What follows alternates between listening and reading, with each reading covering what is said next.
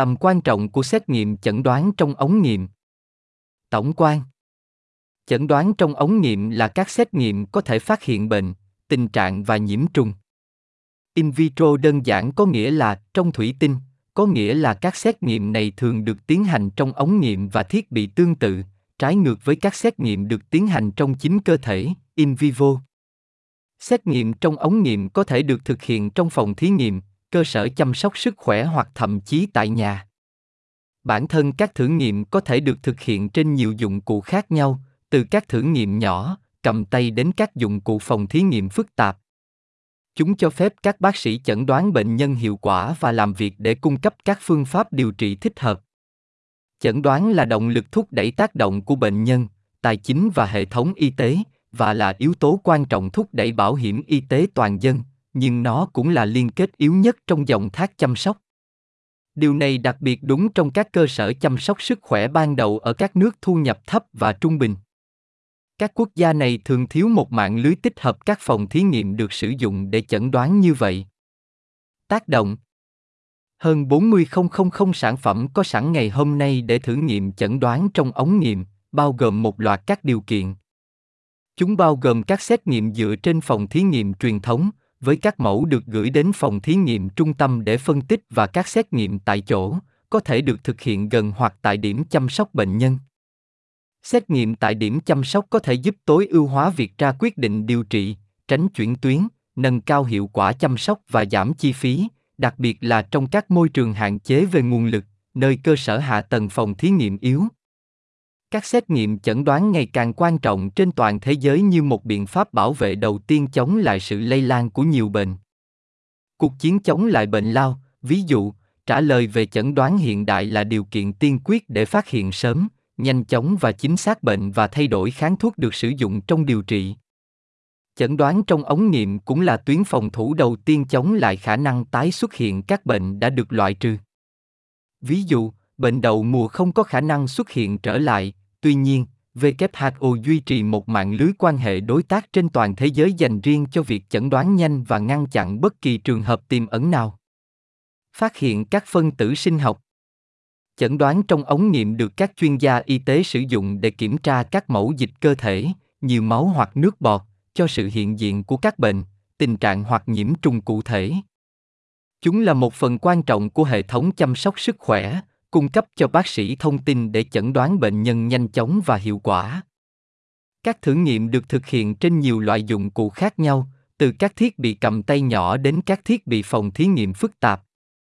Cho dù phát hiện sự hiện diện của một số virus hoặc protein, chẩn đoán trong ống nghiệm đã giúp cải thiện kết quả lâm sàng bằng cách cho phép các nhà cung cấp dịch vụ chăm sóc sức khỏe xác định và điều trị bệnh sớm, trước khi chúng tiến triển thành các tình trạng nghiêm trọng hơn. Tuy nhiên, chẩn đoán trong ống nghiệm không phải là không có những thách thức. Kết quả không chính xác có thể dẫn đến các quyết định điều trị tốn kém và có khả năng nguy hiểm. Hơn nữa, thực tế là các xét nghiệm khác nhau được giám sát bởi các khung pháp lý sâu rộng tạo ra sự biến dạng trong thị trường chẩn đoán ngăn cản các nhà quản lý có một bức tranh hoàn chỉnh về tất cả các xét nghiệm có sẵn và khiến bệnh nhân có nguy cơ đưa ra các quyết định y tế do hậu quả và đôi khi không thể đảo ngược dựa trên kết quả xét nghiệm không chính xác việc xét nghiệm các mẫu cơ thể như máu nước bọt hoặc nước tiểu để tìm sự hiện diện của một số bệnh hoặc tình trạng nhất định là một phần quan trọng của y học trong nhiều thế kỷ. Trước đây, các xét nghiệm này được thực hiện bằng tay bằng cách sử dụng một loạt các quan sát vật lý để phát hiện các dấu hiệu và triệu chứng. Tuy nhiên, ngày nay, công nghệ đã tiến bộ đáng kể. Chẩn đoán trong ống nghiệm sử dụng nhiều kỹ thuật khác nhau để phát hiện một loạt các phân tử sinh học, bao gồm protein, lipid, carbon hydrate và axit nucleic như RNA hoặc DNA. Những xét nghiệm này cũng có thể được sử dụng để xác định các tế bào bất thường trong cơ thể, chẳng hạn như các tế bào ung thư. Ngoài ra, chúng có thể được sử dụng để kiểm tra sự hiện diện của các kháng thể chống lại các bệnh cụ thể hoặc để theo dõi phản ứng miễn dịch của bệnh nhân chẩn đoán trong ống nghiệm có tác động sâu sắc đến sức khỏe của mọi người trên toàn thế giới và đóng một vai trò thiết yếu trong các hệ thống chăm sóc sức khỏe khi công nghệ tiến bộ các nhà sản xuất cần đảm bảo rằng sản phẩm của họ đáp ứng các yêu cầu của nhiều cơ quan quản lý trên khắp các quốc gia và khu vực Phát hiện hóa chất Chẩn đoán trong ống nghiệm được sử dụng để phát hiện các hóa chất trong dịch cơ thể, như máu, nước bọt, đờm hoặc mô.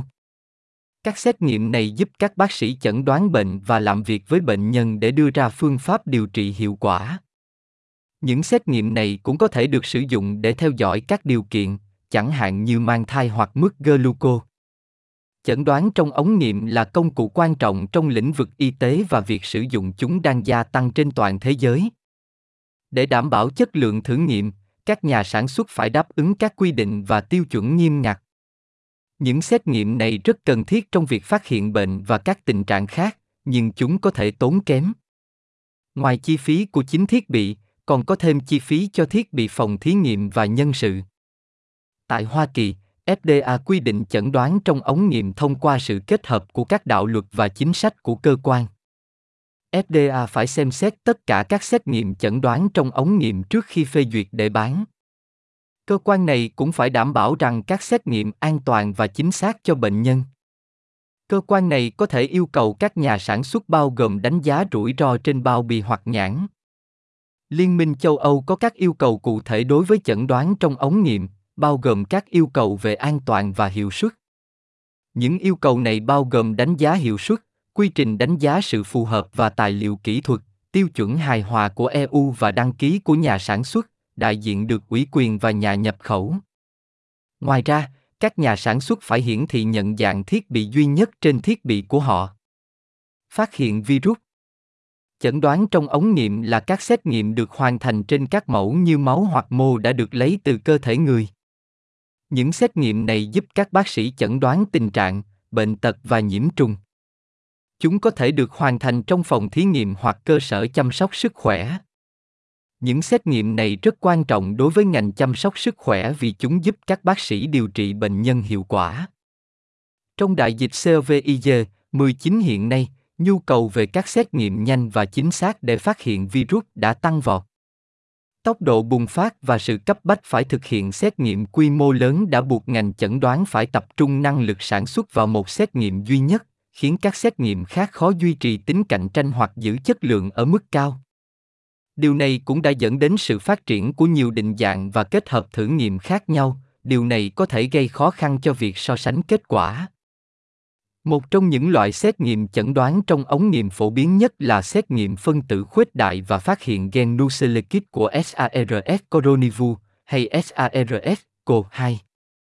Các xét nghiệm này có thể xác định sự hiện diện của SARS-CoV-2 trong các mẫu tăm bông ngoáy mũi họng.